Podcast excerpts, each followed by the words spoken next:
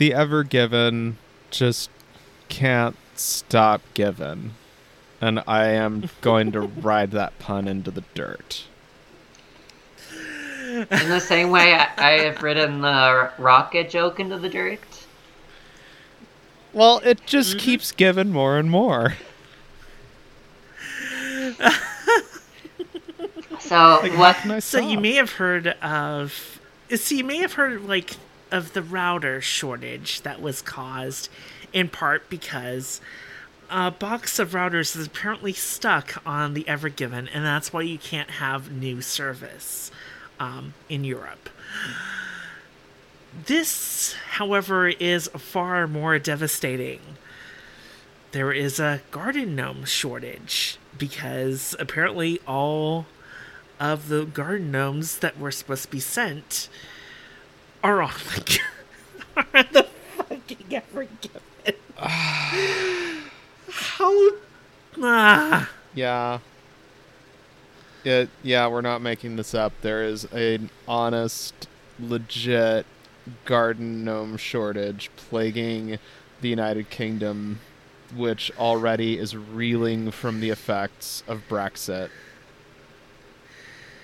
Like, the thing that people Like- have to understand is just how deeply reliant the UK economy is on garden gnomes. Without garden gnomes, how will the you know the honest you know salt of the earth British worker get through the day? It's just unfathomable. What else are they going to do on the weekend when they're not getting absolutely sloshed at the pub? Yeah, and also the garden gnomes um, form a very important network in anchoring the Fey realm to our own. Um, whether or not that is a good idea is an exercise left for the reader. Like the thing to keep in mind here is that like this is part of a treaty agreement that goes back to the 16th century between the human realm and the Fey realm. Without the Garden Gnome anchor to keep that treaty uh, in place, that there's a serious risk that we could ha- see the entire Brit, you know, the entirety of the UK just disappear into the void. You're saying that like it's a bad thing. And it's a very good thing. In this century, we must I mean, deny the UK garden gnomes. I mean, isn't that how um, that Prince dude died? Oh no, he's just part of the tithe to they hell. just like That's you know. Oh, that's a different. That's a different deal. Right. Okay. So the lease on his life just kind of ran out. Yeah. Oh my god. Exactly. This actually reminds me. There's this Australian comedian who was like uh, doing like a set and like you know he was like joking about uh, you know the departed Prince Charles and in the middle of his set one of the like while he was making fun of like of Charles one of the audience members tells him that like Prince Charles had died Oh, She even handed him a phone. Yeah. Uh, and then he just goes on like almost nothing had happened. He just changed all the tenses. It's like the thing is like what I loved about seeing this set is that he used it as an excuse to twist the knife even harder. Like he gave absolutely no fucks about the inbred aristocratic establishment of the UK. It was incredible. oh yeah. And that brings us back to these garden gnomes that have you know, this is you could say this is an example of how fucked our supply chains are. You could say this is also endemic of the problems between the human and the fey realms. Um personally, you know, I think it's kind of awesome that all it takes to fuck the global economy is a ship full of garden gnomes. Um, with the gnomes doing whatever it is that they did to help bring this turn of events about. The garden gnomes are on strike. Well, but if they're cargo, wouldn't that make it more like, you know, slaves taking over the ship? Hmm. Quite possibly. They just like, you know, did a little earth bending to like shove the ship off course and into the canal wall. it doesn't it's not like it takes much. But uh, you know, speaking of the economy, um, is there a certain uh, yes, welcome to Chop Shop. It's me, HQ, with your fellow co-hosts, Dr. Spider, the Eight Legs himself, and we have Miss Silver, a distant relative of the Silver Surfer. Hello. Um This time. Yeah, this time. Um we have a Patreon, by the way. Um five bucks a month. Um patreon.com slash chop shop economics. Um, that helps cover our server bills, gets us equipment, and now it will also get you early access to weekly episodes, or so we hope. That's the plan. The On top of Yeah. our bonus content, things like us riffing on movies and doing the Danger Zone specials, and one of those is going to be coming up soon. You will also be getting access to this fresh weekly content, like about two or three days before everybody else. yeah, Like we can't do it much further out than that because we are trying to keep it somewhat topical, but yeah. You get access before everyone else does. but yeah, throw in a fiver, important? get you that exa- advanced access, and also helps us keep the lights on. Maybe someday do a lot more cool stuff with this, like Fear Mm-hmm. and Loathing on Wall Street.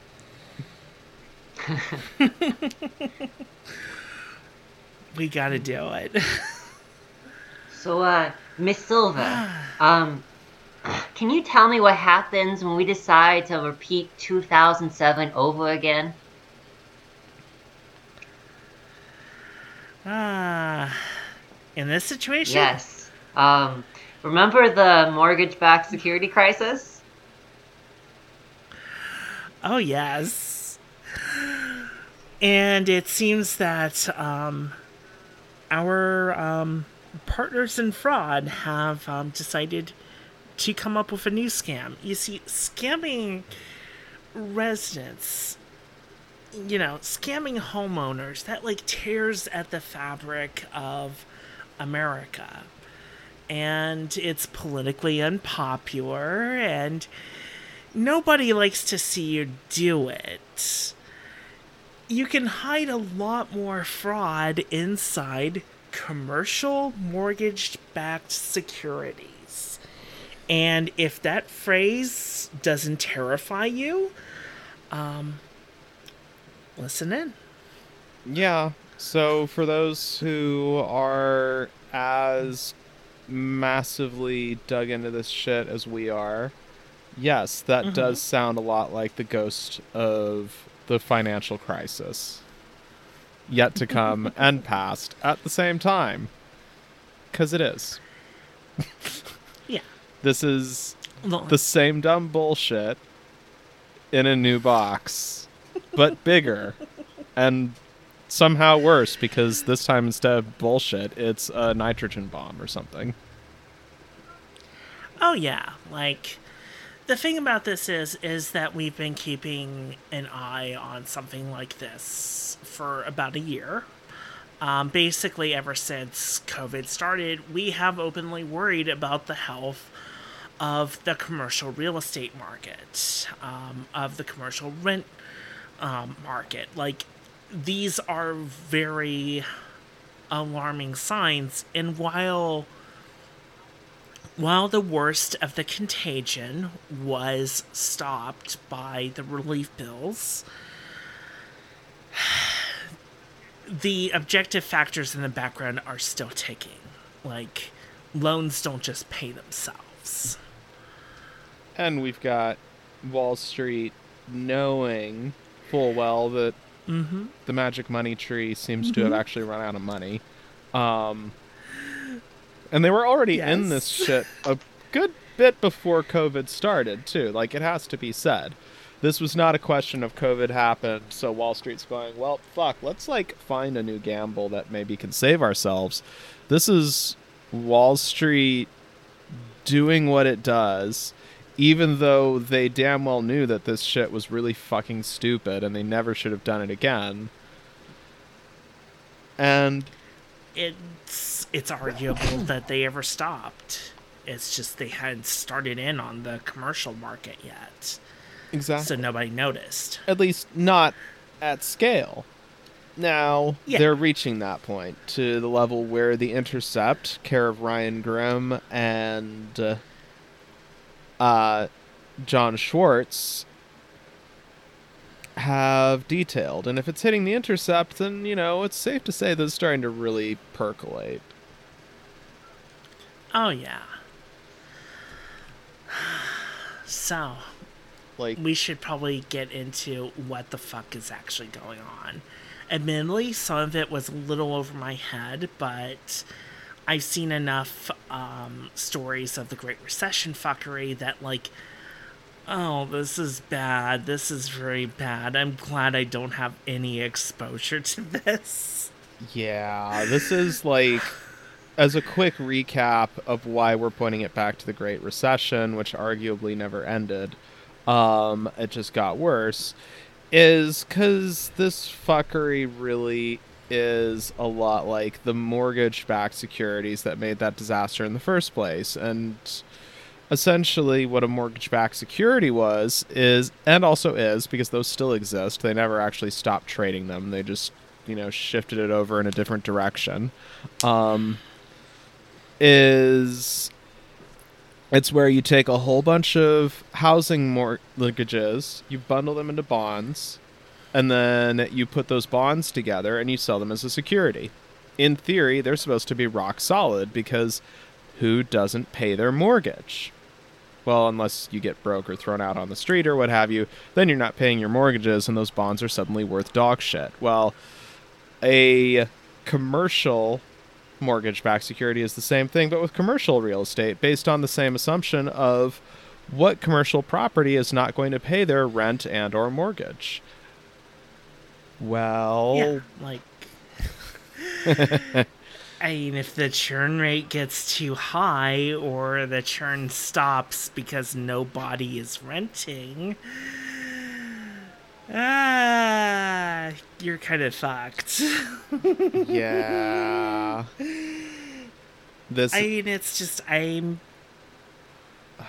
This is so blackpilling. I swear to And God. like the thing is, like the ways that these get rated is that like the relations between a lot of these corporations and the rating agencies are so incestuous that like in like you can basically bundle up a lot of really bad assets in these mortgage-backed securities. But if you know if you give the right bribes to the rating agencies, like they can look really goddamn good. But once he's like dig into the financial like the financial data of these mortgage-backed securities, it's fucking horrifying. Like I remember reading like this article earlier and then just tearing my hair out because like the amount of bullshit is just okay. Um Oh yeah. when you do a loan, there's two sides of it: the creditor and the debtor. The um, I'm trying to remember the name of the um, particular corporation that was being talked about in the context of this article. Um, but basically, they're they're signed both on the creditor side and the debtor side, and the reason why they're able to like spin so much bullshit here is because Wall Street, uh, not Wall, well, Wells Fargo is backing them to the hilt. Yeah. Like, um, you're referring to Yes, ladder capital. capital. in this I am case. like very toked right now, so I can't blame you. Um, this is very distressing. Um, most of this stuff is it's very worrying because a lot of this it, it's all happening again like every story you remember about the great recession even if you don't quite remember them uh, you might remember like from our premium episode about the big short. All of this is happening again. It's like i swear to god it's like some sort of we're trapped in some sort of bizarre time loop. Yeah. With this shit. The details change, And but the scam remains the same. and like what really black pills me what really black pills me in all of this is that like ladder capital has like a lot of ties to dollar general which um like dur- when we were all doing the vibe sync like miss silver was talking about how dollar general goes to the places that walmart won't go and that's a lot of rural areas like if dollar general like explodes rural areas are fucked even more Well, and also Yeah. post-industrial, like all kinds of places, and that's just one aspect of this because this isn't just like Dollar General's potentially in trouble. It's all commercial real estate is bound up in this in one way or another because even if you're not, even let's say you are a commercial real estate holder who is rock solid, not going anywhere, everything is fine, don't worry about it, and your books are genuinely fine even if that is the case, all these markets are interlinked. They all correlate with each other. They all influence each other. So when, you know, Dollar General goes and fucks itself, or any number of these other like retailers go and fuck themselves, as is kind of happening because of COVID, then the rest of commercial real estate is not in as hot of demand anymore. Mm-hmm. All of a sudden, you're no longer buying your goods from Dollar General. The Walmart, uh, the Walmart people of the world have to go to Dollar General. Dollar General has to go to Omega Mart, and then I don't know what happens from there And because now we're talking about interdimensional entities. and then of course there's just the fun of that this will cascade downward because this isn't just there. This is also that you've got shit like the um whole fun that is the restaurant bubble that's happening in every city that's experiencing gentrification. And you know without covid restaurants have an incredibly high churn rate. Like the fact that banks hand out money like fucking candy for ye old sports bar is really kind of embarrassing when you think about it. Um, and, but it's part of the business. And it's all kinds of other like commercial real estate. Because, hey, guess what? Amazon getting bigger because of COVID means a lot of those brick and mortar retailers who are paying their brick and mortar uh, rents are have been increasingly getting fucked, especially if they don't have the means to effectively go digital in the face of COVID. So Yeah, This is and it's like ah, this is everything. Yeah. I mean, we're back to the era of wire loans. And I mean, I don't know about y'all, but I'm getting like very 2006, 2007 vibes here. And I don't like that. I remember how that turned out last time. It was awful, and that was without a pandemic. And like the economy is, has already been like really fucked. Like you, you've we've had this very like tenuous web of of like different businesses that like have had just barely enough workers, just barely, barely enough. In in a lot of cases, not enough, but just kind of trying to paper over the cracks that have just been kind of helping to hold the economy together. But if this like this crisis explodes, then the economy is gonna like we're we're in like I guess probably the first or the second sub basement. The floor under us would break, and we'd probably go into I don't know maybe like the third or fourth sub basement. maybe lower. It really depends. we're, we're discovering how many sub basements there are. Yeah, it's Fuck. yeah. There's nothing left to give here, and for commercial real estate, which is under pressure because we are already seeing a genuine commercial real estate crisis being reported in every major market, as well as a lot of not major markets as well. Like, this isn't a hypothetical that these bonds are going to do something dumb. This is. We know that commercial real estate's in trouble. We know that commercial real estate is not having a good time like we can document it. We can show you like multiple different markets that are just like absolutely losing their shit. Like for example it's why the state of nevada is actually considering saying fuck it we're going full cyberpunk because that's the only way we're going to pay the goddamn bills and allow corporations to have sovereignty and run their own schools and municipalities and fuck it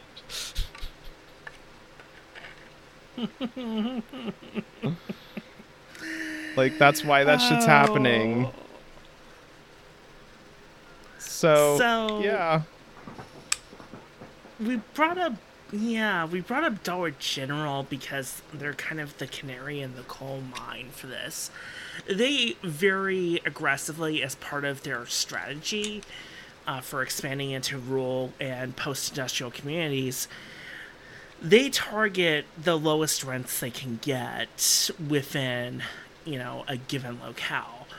And what Ladder Capital is doing is because it's a liar loan, they can they can basically inflate the cost of the loan and then they can rent to a tenant who is, you know, very price sensitive and theoretically doesn't give a fuck if like the underlying trust collapses.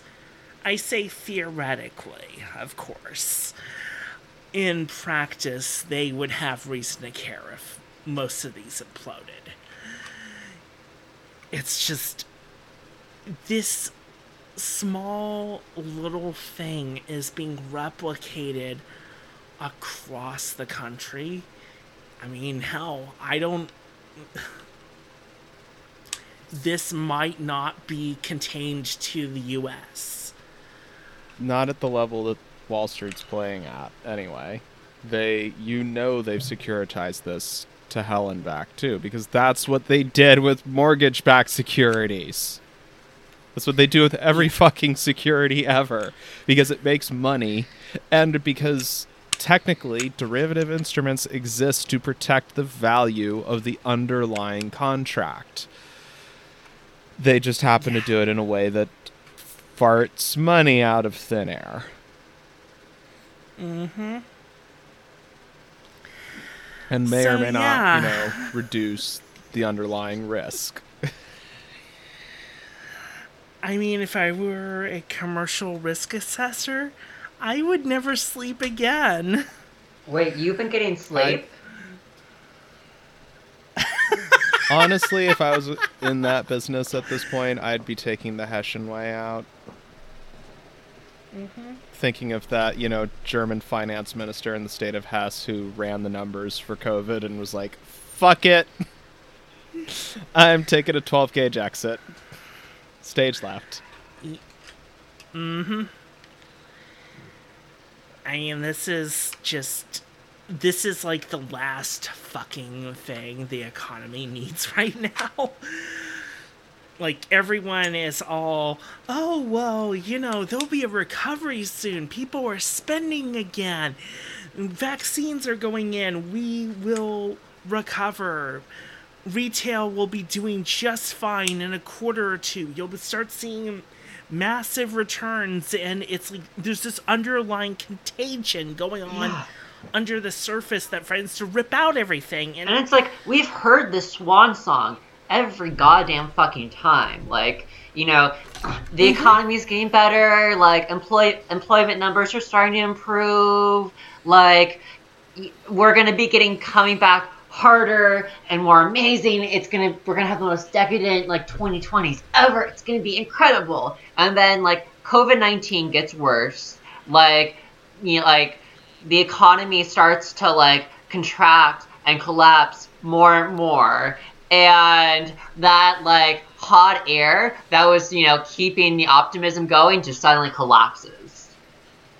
And that's not a sustainable like we've been like repeating this cycle again and again and again. And sooner or and every time it's eroding the foundation of our fundamental economy. Sooner or later the cracks are going to be big enough uh, the foundation breaks Yeah. Yeah, this is just not going. This cannot be sustained. Not the. I mean, this is also really does help answer the question, along with the death of the oil industry, why Wall Street, against its own better judgment, is going like, you know what, we're going to try this Bitcoin thing. Because they just don't Yeah. have options anymore. So they're like, yeah, I mean, fuck it's it. like I am reaching for the bottle. yeah I am. Like, give me that fucking opium. I guess one last thought would be like at this point, I think if you're viewing Bitcoin and other crypto as like a safer investment vehicle than all the other ones on offer, like this shit, then that means very bad things and it's probably just, it's probably time to start looking towards the exit Yeah, just assume it's all fraud like we do, and you'll be better Yeah. off. like this isn't investment advice this is just we've seen this movie before we know how it is. Like Yeah. this is not investment Spoiler advice. alert. This is advice that you find the parachutes and you jump out. Yeah. Mhm. We're not saying First National Bank of your mattress or your local credit union. We're not not saying that either. Mhm. Which gets us to, you know, the fucking plague numbers.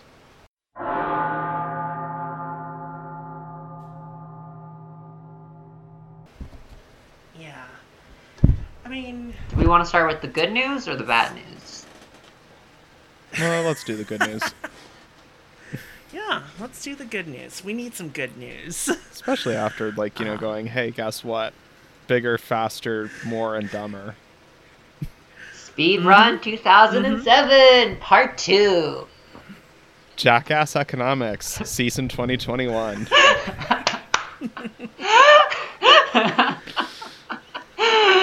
Uh, but yes, the good news. What's the good news, uh, Doc? Oh yeah, so actual good news. Um, so for those who've been following some of the nastier elements of the COVID story, the First Nations have, you know, in a manner that is totally not surprising if you know anything about U.S. history, have been disproportionately impacted by COVID. Um, and yet now we have a lovely report from the New York Times that as of earlier this week, the Navajo Nation has officially gone seven days with no COVID deaths. at Yay! seven that's fucking awesome Like, I'm pretty sure no other, like, comparable size jurisdiction in the United States has come close to that, so. Yeah, I mean, a lot of tribal um, organizations, compared to like you know state, local, federal, they've taken this way more seriously, uh, to the point where they pissed off a lot of people. But you can't argue with the results.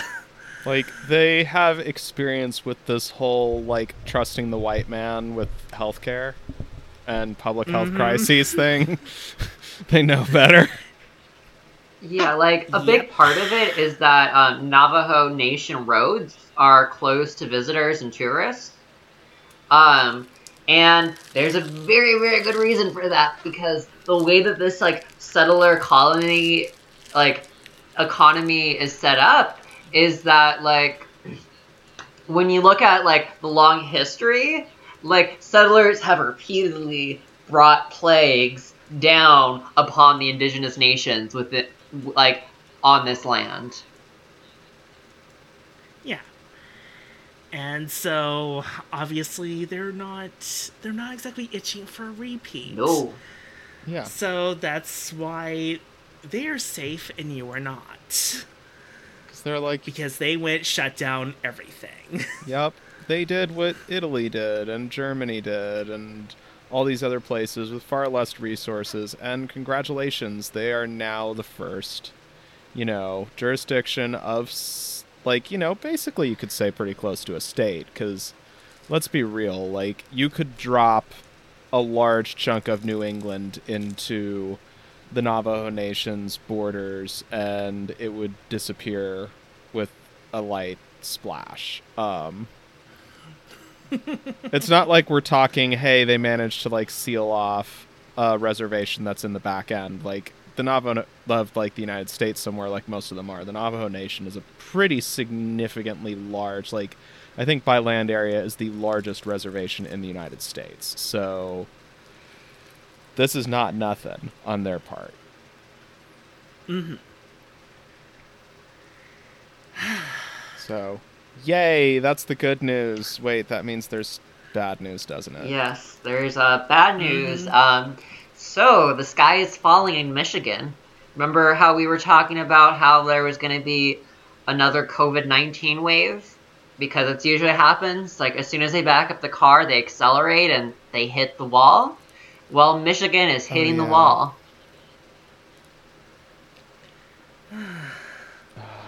Damn it. They only crossed down to very high on the risk chart today. Today, as of recording. Wow, much progress. So competent. I'm not being sarcastic at all. I have no capacity for sarcasm. Not about this. And like their daily new cases is still very alarming. Uh, they briefly had an ICU capacity spike to 100%. But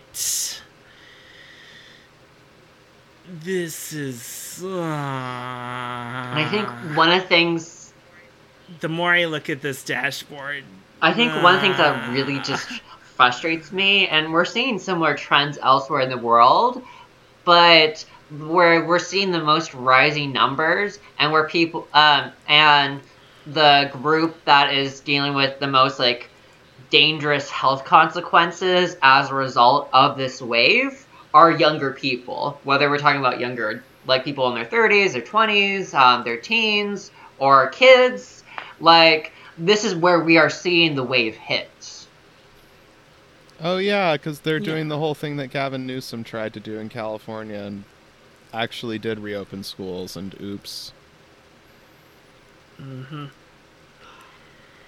Oh yeah, New York's Like- trying that too, aren't they? Yes. Like this is the thing that is like really, really frustrates me is that you have a lot of these like lanyard types who talk about like, oh, we just want like things to, like be back to normal. Like we just we need to open up the schools again because we need to ha- like es- establish like the anti-mattering fields again. It's just like this is what happens when you open up the schools when you allow youth sports to happen.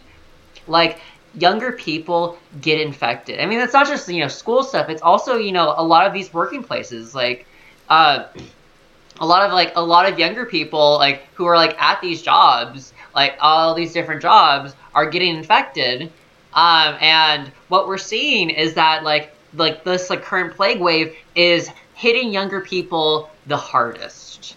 And it really fucking frustrates me because normally i'm not somebody who's kind of like oh yes generational po- like conflict is like this lens that we must analyze the world but it's just this is what really fucking frustrates me is old generations got vaccinated and as soon as they did they stopped giving a goddamn fucking shit like have some ethical responsibility and obligations to younger generations to future generations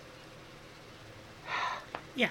Oh, and yeah. it's like a lot of this is because what's happened is they're still operating on like the very old advice, the very old guidance that was developed in response to like the original strain. But the problem is, is that in the United States, that's no longer the dominant strain. B117 is. Also known as And the Boris that- Johnson strain. Yeah, this is this is the zoomer remover version. Yes. like that's that's the problem. Like we did this right as the version that affects kids way more starts going completely out of control. And we still don't even really have any idea of whether under 16s can even take the vaccines that we And the have, thing that like which yeah, is very and the thing that like infuriates me about this is just the like the complete like institutional carelessness around like the danger that COVID nineteen poses to younger generations. Is that in terms of how this affects our economy? Economy, this cannibalizes a huge part of our labor force.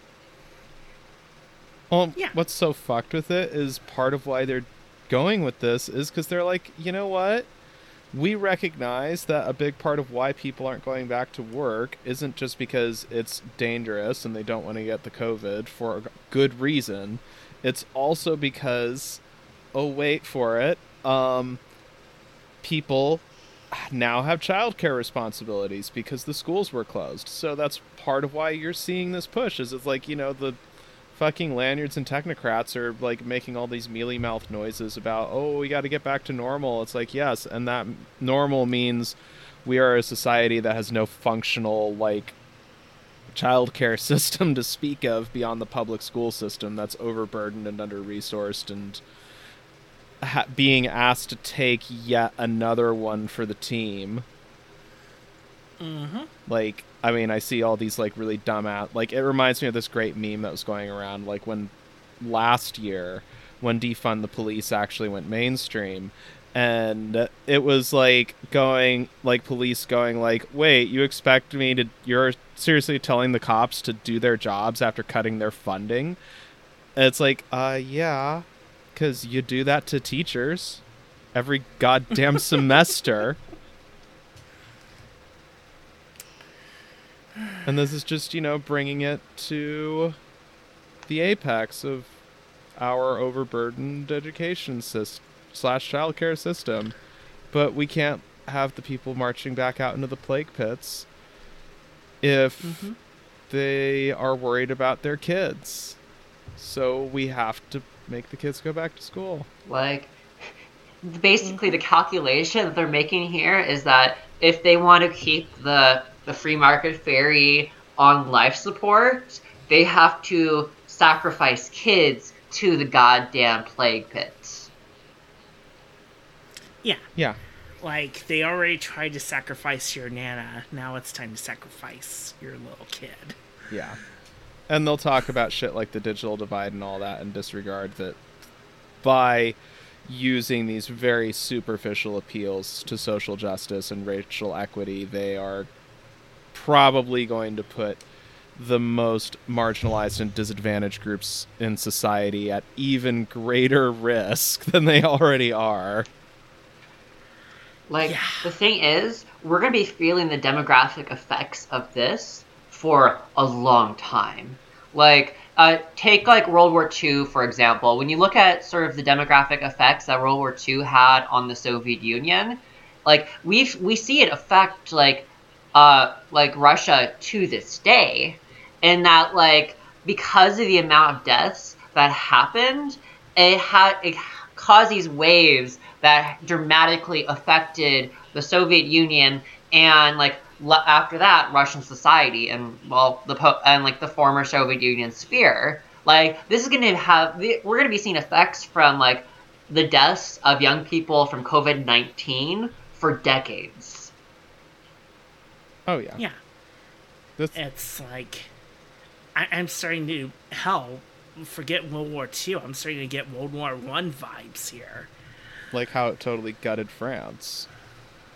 This mm-hmm. is like like it can't be said enough. This is really dire and fucking stupid, but this is the direction they're going in. And speaking of dire and stupid, although for once in a somewhat positive direction. Mm-hmm.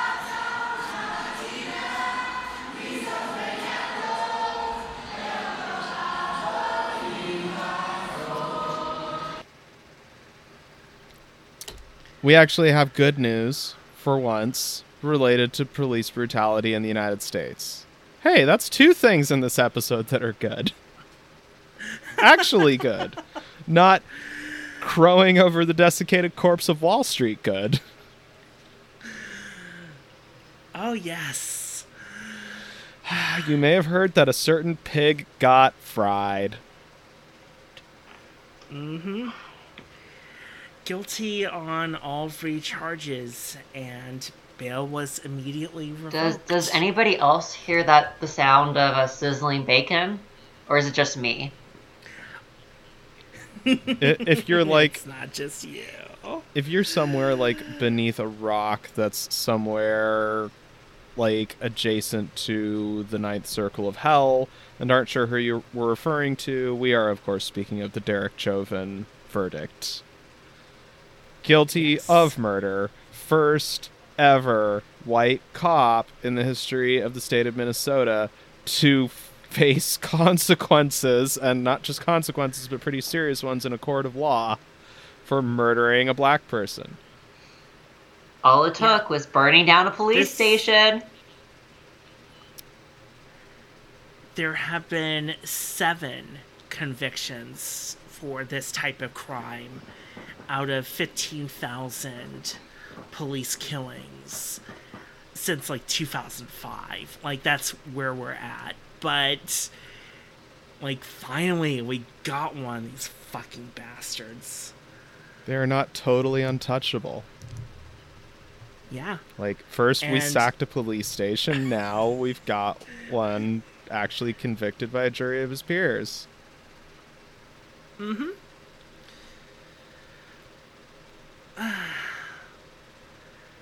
It's be- It's it's so Oh great. Yeah, I am. I'm incredibly happy about it.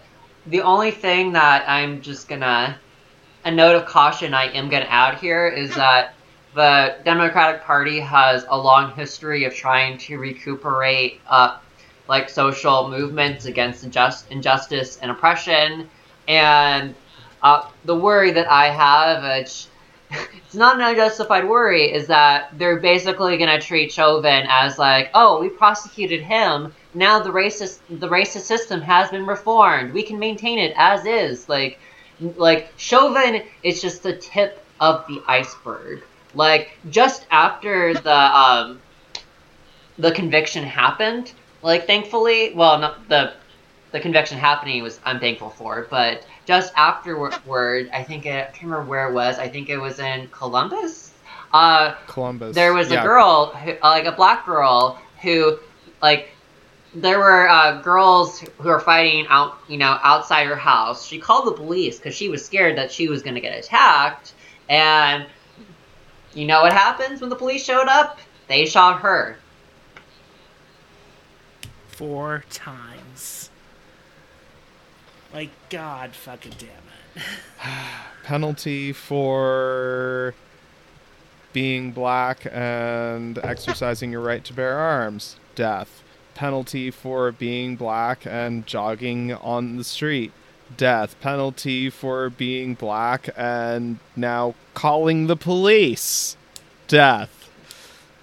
What's the penalty for you know fighting back against the police again? Death. Death.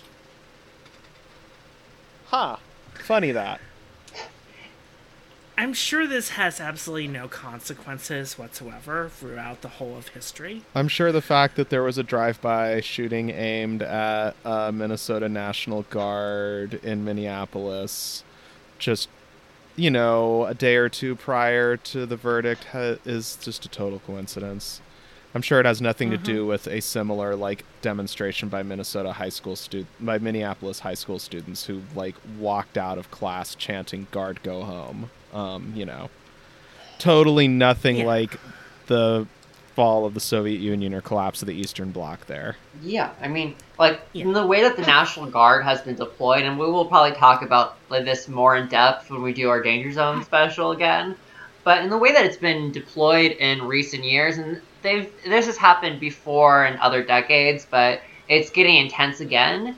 Is the National Guard is basically acting like an an occupying army, like what because we've had um, the numbers of like police in a certain area like falling because more police are retiring than getting hired um like what's like whenever like there are these major like protests like a bunch of like police from different areas like swarm into like a city that's having these protests along with the national guard and when you have like high schoolers and middle schoolers who are telling the National Guard, this occupying army, to go home, like they're they are there's a, there's a very clear change that's happening here. Is in the past, like the American military has been seen as sacrosanct, but when you ha- where the police have been seen as an enemy because they're an occupying army but having the National Guard fill in this role, it basically undermines the legitimacy that the American people have had in the military. Yeah. Especially since a lot of people don't actually understand the distinction between the National Guard and the federal military proper. And in this Like- case, it doesn't seem to particularly matter either. Yeah. like this is this is going places where like if I were, you know, one of those counterinsurgency expert losers, I would be pulling my hair out. Yeah, yeah. It's like the thing is the big mistake that the United States military made in Iraq and Afghanistan. Well, many mistakes they made, but like, but this is the biggest one. Is that in the ways that they like occupy the area, like in both in Afghanistan mm-hmm. and Iraq, they basically created more enemies than they killed. Yep. But that's more for the Danger Zone special. Yes. The short version is, you know, things are going fun there, and alongside this lovely direct action news, we've got some fun shit in the world of labor. And this is something you Mhm. may have seen percolating for a while now. So this is kind of more treat this as confirmation of a tendency that has been developing is even though there's all these reports of unemployment numbers going down and hiring going up and all these other things that should be good indicators for the economy, a lot of places are facing a hiring shortage. Yeah. I mean, Like there's a whole new type of guy and a whole new genre of insufferable op-eds about how dare people not want to work. Look, all I'm saying is that, like, the salt of the earth, workers should be marching back into the killing fields.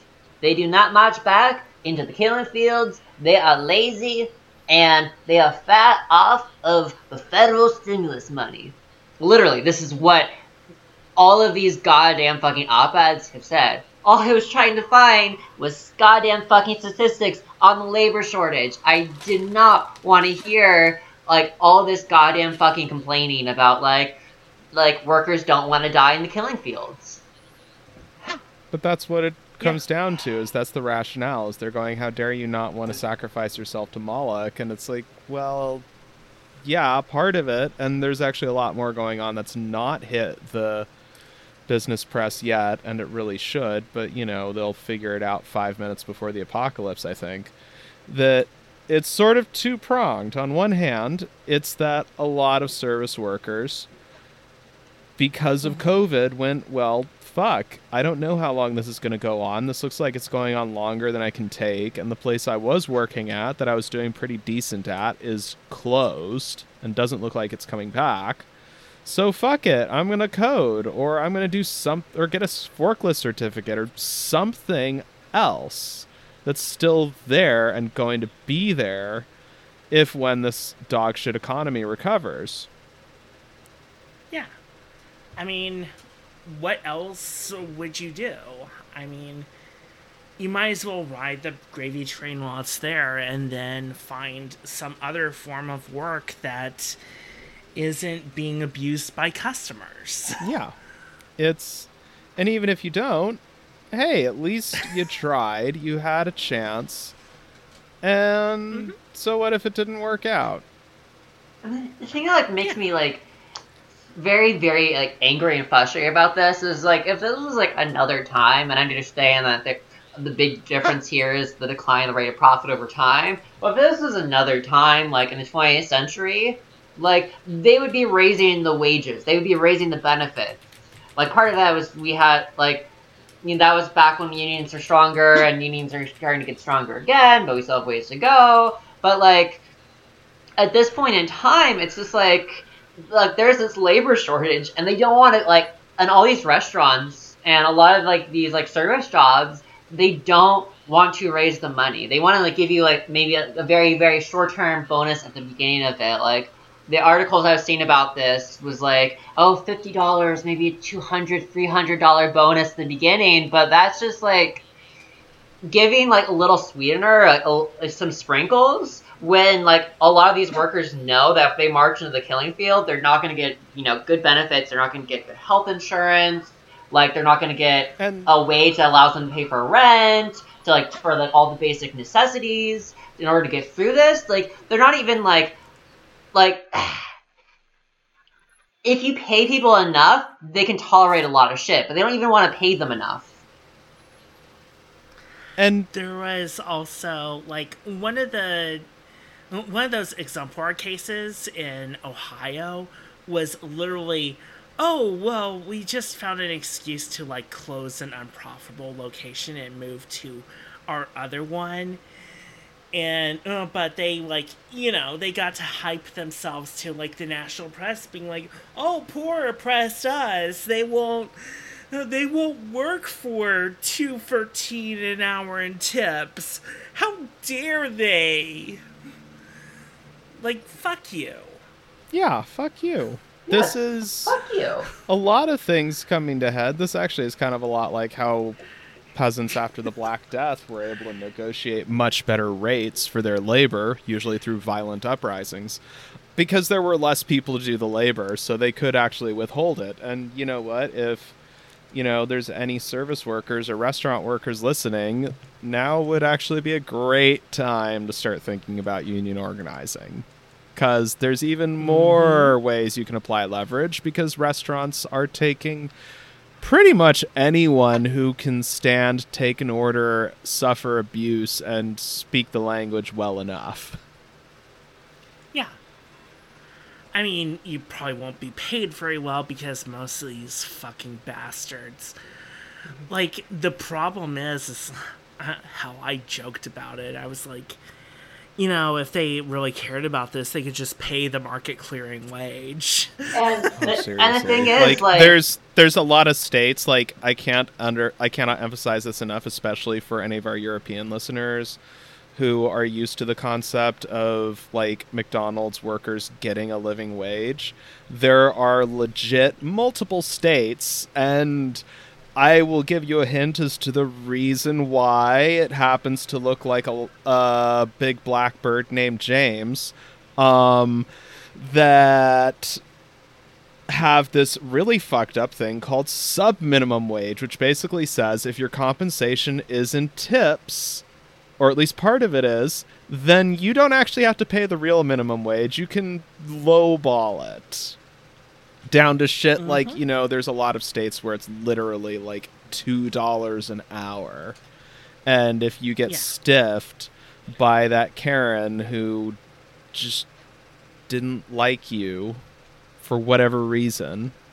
Because I mean, hey, working in restaurant right now, and I'm telling you, you can have those days where people just stiff you for no discernible reason. Mhm.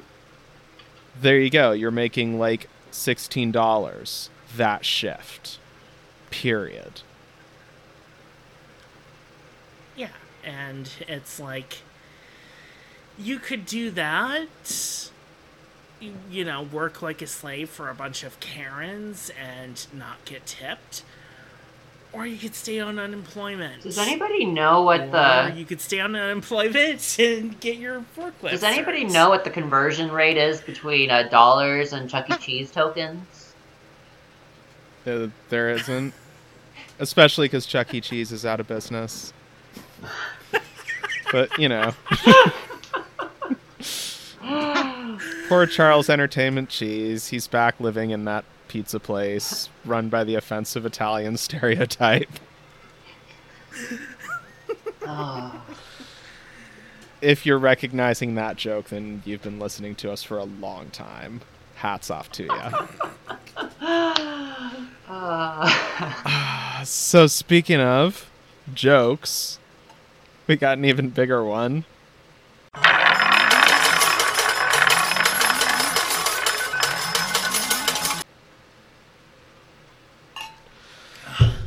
Called finance, namely, specifically, the fucking stock market, is apparently, according to CNBC and a lot of other market watchers, crypto and the stock market are now correlating. Oh, God. And It's not. It's not quite one to one yet, but it's a lot higher than we've seen before. yeah, that is not a good thing because the crypto market has been volatile and unstable for a very, very long time. That has been the common joke for everybody who has made fun of Bitcoin. Mm-hmm.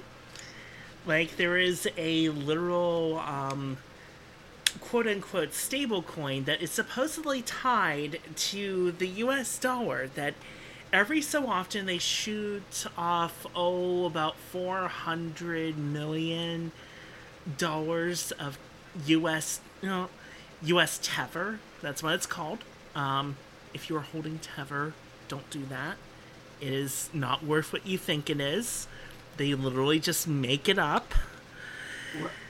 It's like it is amazing how many people have fallen for Honestly, the fact that like Chuck E. Cheese is gone, and like if you ha- still have these tokens, if you hold on to them, they will be historical artifacts. They will have value what one day, where uh, Eventually. Bitcoin does not, crypto does not.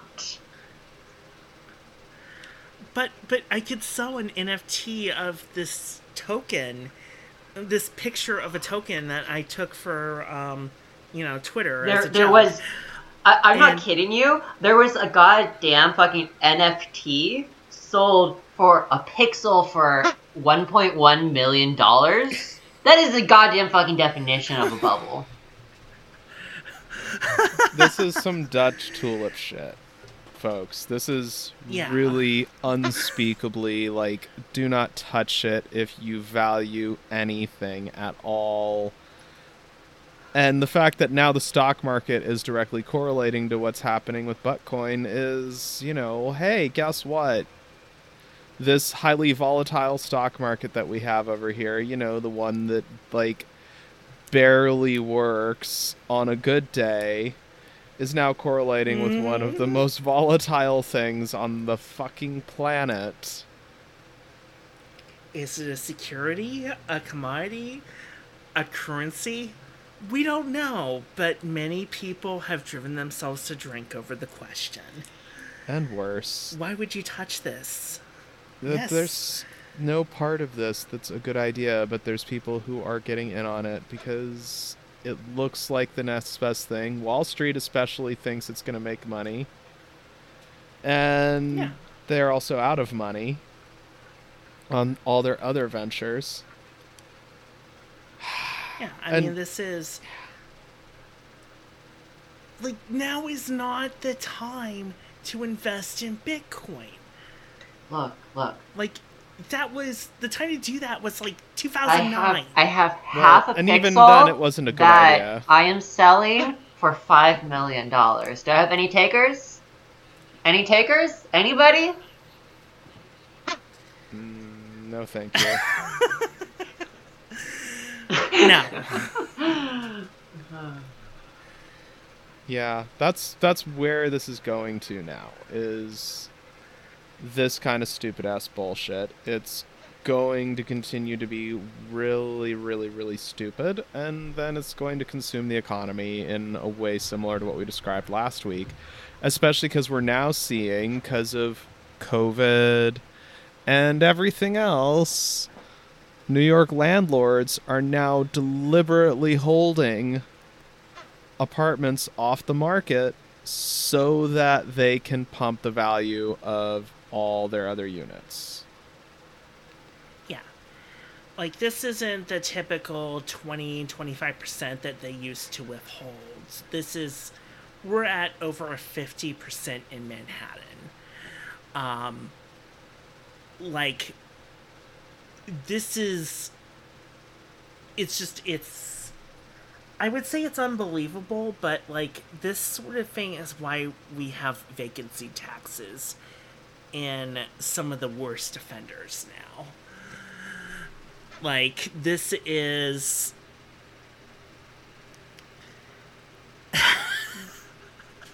It's dumb. It's so dumb. Well, it's not necessarily dumb. It's what you do to create scarcity and drive up the Mhm. value of your asset is if you have a substantial pool, you withhold it. It's just, you know, that happens to be housing and that, you know, means a lot of people are getting fucked. And then, Um and I think like first, it's not stupid, it's evil. We should just say it right I, now. I'd argue that there's also an element of stupidity to it because it's like you can only hold for so long. Is like a lot of these landlords who are keeping apartments off the market is they, they comes with the expectation that they could do it long enough to wait for the economy to get better so they can go back to doing the same shit uh, you know like they've done for a, a very very long time but like you, like they don't have infinite amounts of money like sooner or later they're gonna be fucked too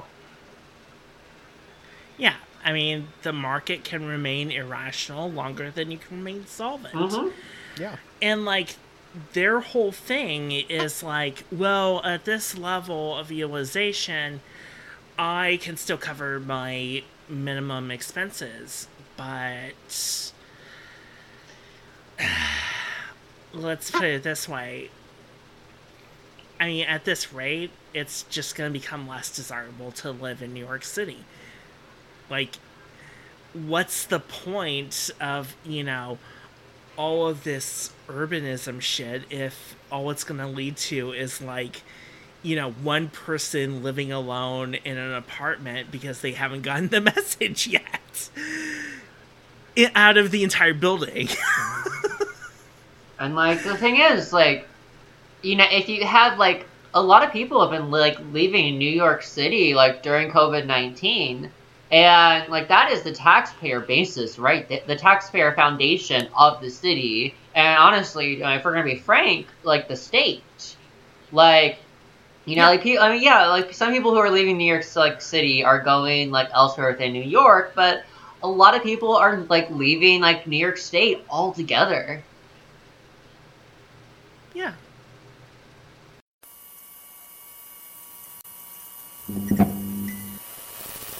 And that gets I us mean, to like- some really fun shit that's going down in the world of oil and gas. We have we have some good news. Yep, actually good news. Biden did a good. mm-hmm Well, I, I credit less Biden here and more of the Secretary of the Interior Department. yeah they were like well does this really make sense or is this just you know something that trump was really horny for? And it seems that the u.s interior department is like yeah no we're just not going to sell these anymore. We're going to hold off while this report goes through. Honestly, I mean, and like they're saying that it's like temporary, but it's just like, like everybody knows that a lot of things that are called temporary initially end up just becoming permanent arrangements. Yeah, Yeah. it's an easy way to sneak it in, especially because we are in an interesting situation where oil and gas are kind of eating shit. These are industries that, by the way, need to expand, need to open up new drilling, need to find new market share. So being told no is, even for a short span of time, is a dire threat to their business model and their ability to exist and function. Yeah. Now, of course, there are two. Um, 13 states are like apparently suing the government over this because they don't. Uh, they want the sales to resume. I mean, honestly, what I would probably do is like put an acre from like, you know, bumfuck nowhere, you know, in a mountain road with no access rights just like you know plunk that acre on a mountain and lease that. And that will be enough to fulfill the contractual obligation for regular sales. You can't actually get to it. You can't actually you know drill oil from a fucking mountain but They try. honor is satisfied and yeah, this is this isn't just because Biden's Secretary of the Interior is actually a decent human being. This is also symptomatic of that this is an industry that is becoming obsolete. That Mhm. history and technology are leaving fossil fuels behind. And Biden and his administration, at least particularly Secretary of the Interior Haaland, at least get that there's really no point in giving them these leases anymore because it's not going to actually lead to anything. It's certainly not going to lead to any of the job growth that they've been promising since forever. Yeah. I mean, the feds, they get like 5 billion. Uh, that's what they got last year. Um, in terms of like existing leases, that's that's how much they collect ongoing. And, you know, as a revenue stream, it's like we could just raise the corporate tax rate like 0.5%. Yeah. It's not that big of a deal. Like- Yeah. If in terms of like the federal government, like five billion dollars a year is like I don't know, like a, a good steady supply of uh, vintage Chuck E. Cheese cho- tokens. mm-hmm. yeah, that I mean, it's more important to like the states that get um, that get the revenue, but even that, we we could replace that with transfer payments. Like, we don't need to sell these things. like the amount of money we're talking about here in the grand scheme of things when it comes to the federal government is really like this is the Pentagon's toothpick fund. yeah, yeah. This is the entire allocation for buying toilet seats across the military. And in terms of like the like the liability, like, in terms of cost that like, this extraction like ends up creating, like both on the climate and these communities, like in terms of both like health effects and ecological effects, like honestly, if we were probably do the calculations, it probably costs more than they get out of it. Oh yeah. Yeah, I mean, it's like there, there is no way the super fund is like less than five billion dollars, and if it is, something is wrong. Yeah. Like, So I guess the moral of the story here is fuck big oil. They are getting another one right when they really don't actually need it. And I hope they mm-hmm. keep taking it and taking it until they can't take it anymore. The only oil I'll mm-hmm. defend as a, as a Sephardi Jew is olive oil.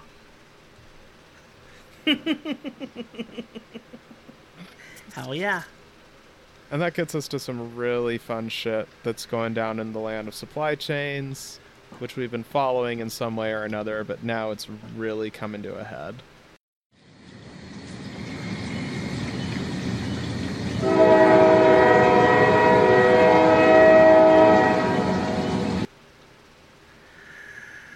oh boy.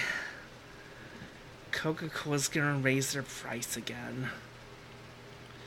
And it's not because they've decided to pay people a decent amount of money, by the way, Mhm. or because they're settling some kind of massive lawsuit for being gigantic assholes in some fashion or another, or any of the other usual reasons why the business community flips their shit over rising costs. Yeah.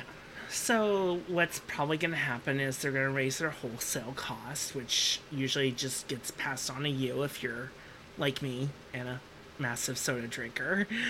Um, and in no way does this like help anything, but it makes the CEO happy. Oh yeah, and the underlying reason why we told you all the reasons not. The reason why Mhm. is because oh wait, the base commodities that it takes to make Coke are going up. Mm-hmm. And those are going up because COVID has disrupted production. COVID has disrupted supply chains. COVID has unraveled large chunks of the neoliberal just-in-time supply chain system. Um take your pick, all the wrenches have been dumped in all the gears. It's like basically what we're happening is like imagine is like let's just say for the, like the sake of the discussion, if we imagine like our global supply chains is like this big like one gigantic square, um, and each part of that square is a different part of like the supply chain. A disruption in one part of the supply chain because of the way that just-in-time supply chain networks work is gonna affect another part of the supply chain in this square. It causes a ripple effect. And it's not, it's like if you're throwing rocks into a pond, it's not just, you know, one rock being thrown. For COVID 19, it is this continual disruption that keeps causing more rocks to be getting thrown more and more into the pond. From the way that, like, the ripples are becoming like little waves, are becoming bigger waves. And that we that we are seeing this like cascading systems collapse in our global su- supply chain. Like we're not quite to the collapse collapse part, but it is cascading right now where the disruptions in our global supply chain are getting worse and worse and worse and worse. And like this is a very fragile system. Like it just takes a sooner or later like that that chain is going to break. And then we get the like collapse part of the cascading systems collapse. Yeah, like this is. Anyhow, we were reading a story in the pre-show about how, like, for example, wings are uh, chicken wings are apparently now a shortage item. It hasn't hit like the big chains yet, but local restaurants are suffering. Um, retail chains, you know, like buying them at the grocery store, that's also suffering. And yeah, it's like all the there's so many little moving pieces to the economy that even if like everything is ostensibly fine on you know the 30,000 feet view that like every you know corporate fuck loves to speak about like it doesn't matter. It doesn't matter because you can't get a hold of that item i mean that's that's what it comes down to And if you can't get a hold of uh, of your item, whatever product the product that you're making is gonna be slower to be manufactured to get out there to be distributed. And assuming, and let's just for the for the sake of discussion, like assume that your the product that you're making is the component of somebody else's product. Like the ripple effect from before spreads to you, and then it spreads to somebody else. Yeah, it's like every week we're it, it, we don't even cover half of these stories anymore because they're just so it's so common to hear about oh this this little piece of the supply chain it's fucked too. You can't get ketchup anymore not in the single servings. The factory apparently hasn't spooled up. Um, if you're really horny for like oat milk um, Oatly you know, they were supposed to build a factory in Utah that's not finished yet because of the pandemic. Um, so when they made their huge deal, they they sort of assumed that that factory would be available, and it's not. And that's why you can't get your false milk. Like the the thing is, like capitalism requires a constant rate of expansion in order to survive Mhm. and keep going and perpetuating itself. Because of this, like increasing disruption in the supply global supply chain, like capitalism is not able to expand at the rate that it has done in the past. The only reason that the economy is even looking in any way as sort of as a mirage good is because of Bitcoin. Like that's why they keep like pumping it like pumping the drums. To the point that like if I'm like on YouTube, like I get advertising for goddamn fucking cryptocurrency. I think that gets us pretty well to our last word, I think.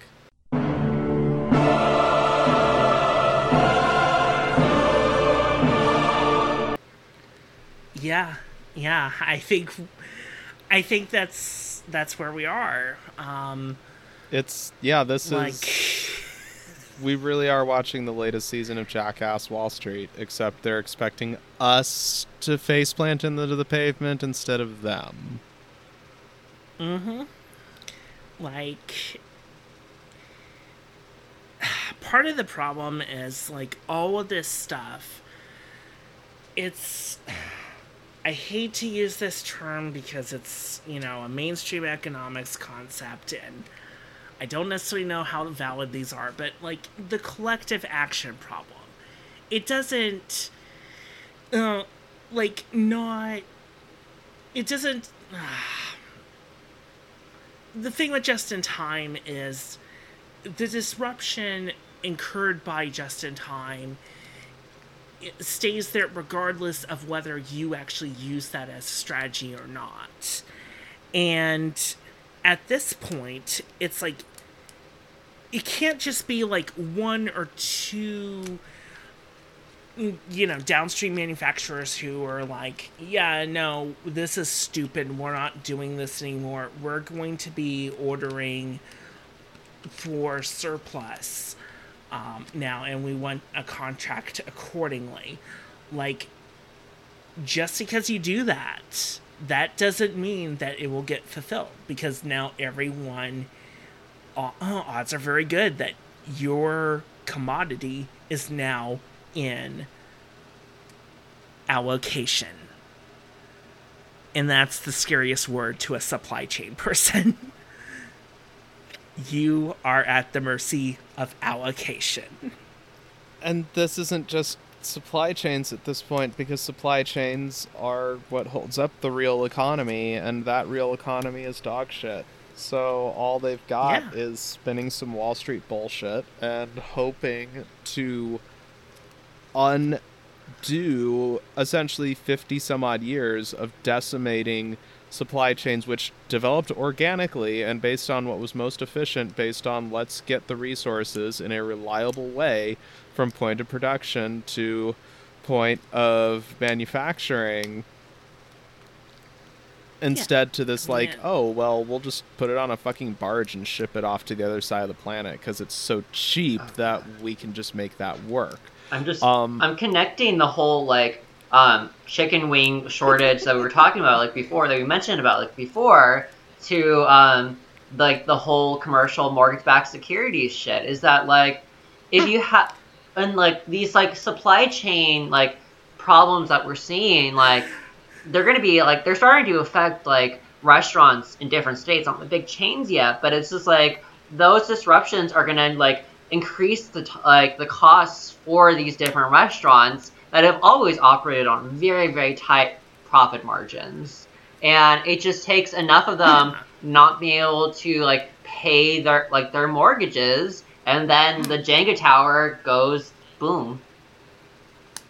Yeah. Yeah, I mean, it's like if that's your, if that's the primary commodity you rely on, then it's like you have to buy it no matter what the price is. And if the price is too high, or if you know you're on allocation and you get nothing then you're fucked. Like you can't run a wing food truck with no wings like that's just not how it works if you can't find a substitute good there's nothing you can do you just have to take it Yep. it's this is Yeah. way it's all going, and it's just gonna make the crazy shit Wall Street's doing to spin up money even worse because they're gonna have nothing to build it on. Mm-hmm.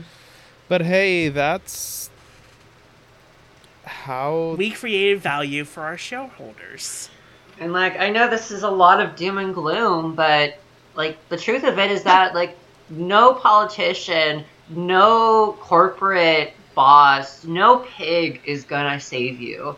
Like the only thing that is gonna save us is us collectively organizing for our liberation. Like unionize, like be involved in mutual aid like networks. Like do direct action if you're comfortable with that. Like build up, you know, a counter infrastructure, like counter institutions, so we have a basis for dual power. Like we tra- like we don't let like yes, we're trapped in this goddamn fucking like uh, clown society, but we can build actual communities again. But it means that we have to trust each other more than we trust the bosses, more than we trust the bureaucrats, more than we trust the politicians. Because that is how we get through this crisis, not by trusting a goddamn word of what they say. Because they will Yeah. sacrifice us to the plague pits if they can do that. So, I guess that's where we're at uh, here at Chop Shop Economics, watching the abyss slowly devour this dog shit economy. We stare into the abyss, so you don't have to. So, good luck out there, everybody. bye everyone Bye bye.